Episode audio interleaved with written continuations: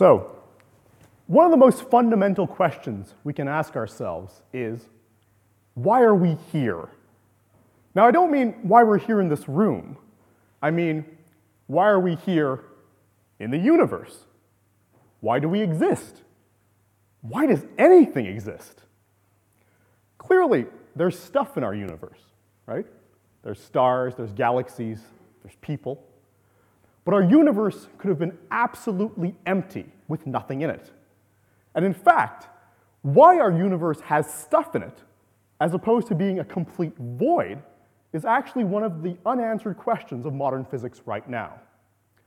So, to address this issue of cosmic importance, we can actually focus our attention on the world of the extremely tiny. I'm an experimental particle physicist. What that means is I study the fundamental building blocks that make up everything in our universe. I study particles that are indivisible, that when combined make up everything that we know of. So just to give you an idea of the scales at which I work with, I've got this diagram here. And it starts off with a dewdrop, drop of water. Water is made up of water molecules, H2O. The H here stands for hydrogen. There's a hydrogen atom composed of a proton and an electron. This electron is fundamental, can't be divided. But the proton isn't. The proton has stuff in it.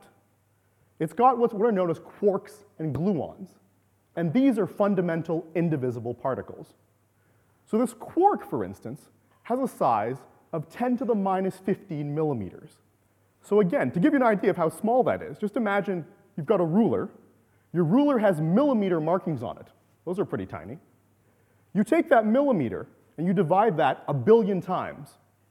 Then you take one of those pieces and you further divide that one million times. Those are the kind of scales that we're dealing with. Absolutely minuscule. So in particle physics, these are the so-called fundamental particles, the elementary particles. These are the things that make up everything. And we separate them into four major categories. There are the quarks, there's the leptons, there's the force carriers, and there's the Higgs boson that you might have heard of. Now, what I've listed here, the quarks and the leptons, are so-called matter particles. And in fact, three of them, the up quark, the down quark, and the electron make up everything that we interact with. This table, this room, the stars, the galaxies, they're all made of matter. But there also exists antimatter. So one of the ways you can maybe think about antimatter is to consider the pieces on the chessboard.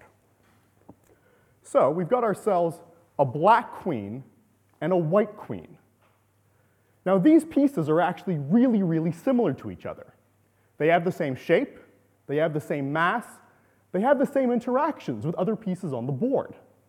But they differ by one essential characteristic their color. Now, matter and antimatter, very much the same way. You can think about them in that they're very similar, but they differ by one characteristic. In their case, it's what's known as the, electro, as the, as the electric charge.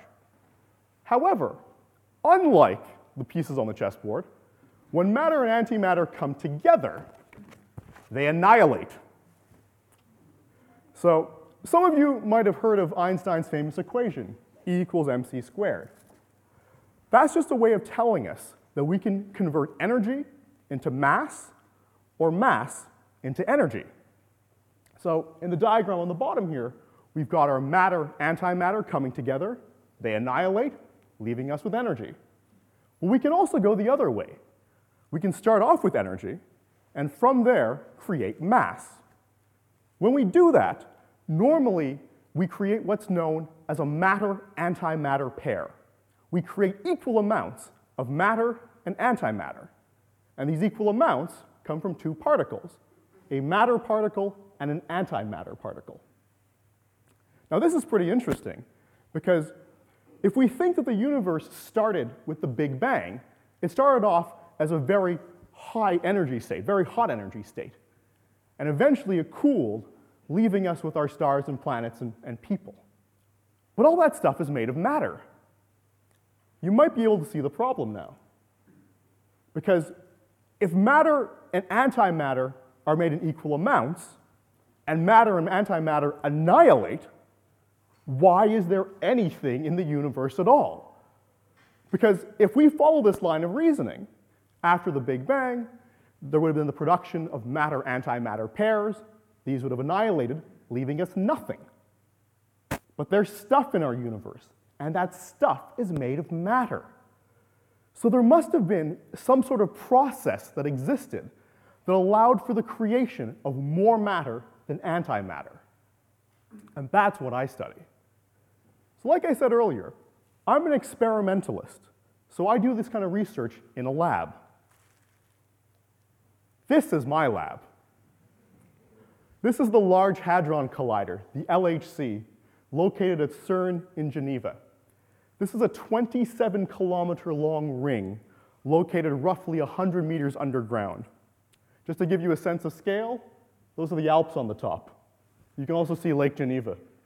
This thing is absolutely massive.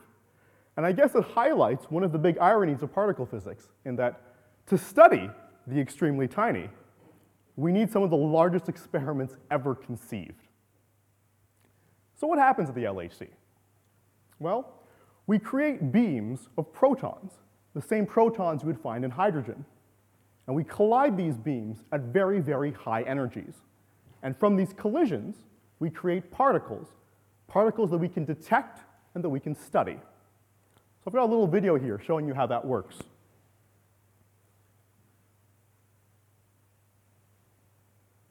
So this is our LHC ring, 27 kilometers in circumference. And we've got ourselves here the four major experiments, the four detectors as we call them, located on the ring.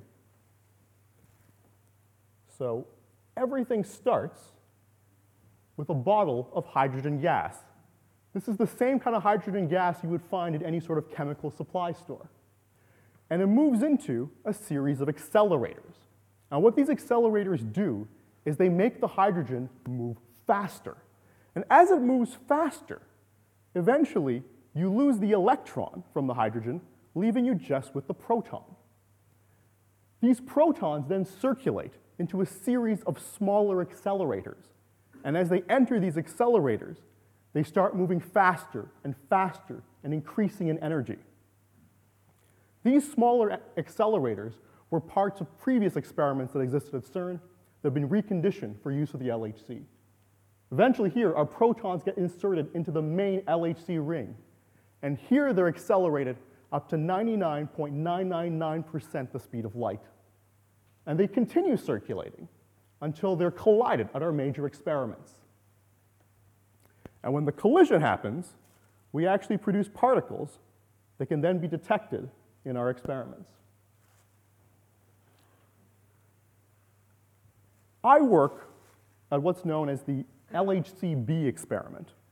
And you notice from the logo here, there's a CP with a slash in it. This stands for CP violation. I said before that normally you make matter and antimatter in equal quantities.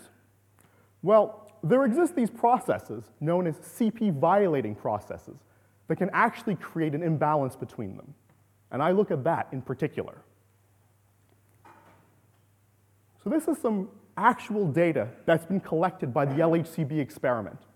Now, it might look a little complicated, but the thing I want you to focus on are the peaks in red. And I've split things up so that you've got antimatter on the left-hand side and matter on the right-hand side. If we look at the top, we look at, we're looking at a, a process where there's no CP violation. And we see that the, the two red peaks, the antimatter peak and the matter peak, are the same size, they're the same height. There's no imbalance. But when we look at a CP violating process, like the one on the bottom, we notice that the red peak, the red peaks are at different heights. The matter peak is not the same size as the antimatter peak. There's an imbalance here. And this is really, really exciting. However, the imbalance that we see here between matter and antimatter isn't enough to explain the imbalance that we observe in the universe. So there's a lot of work being done to understand these CP violating processes, to search for them, to measure them, but in particular, to look for areas where we wouldn't expect to find the CP violation. So, why are we here? Why does anything exist at all? Well, we're still a little unclear on that. But with the work going on at the LHCb experiment and the work being done on CP violation, we're closer than ever to unraveling the mystery. Thank you.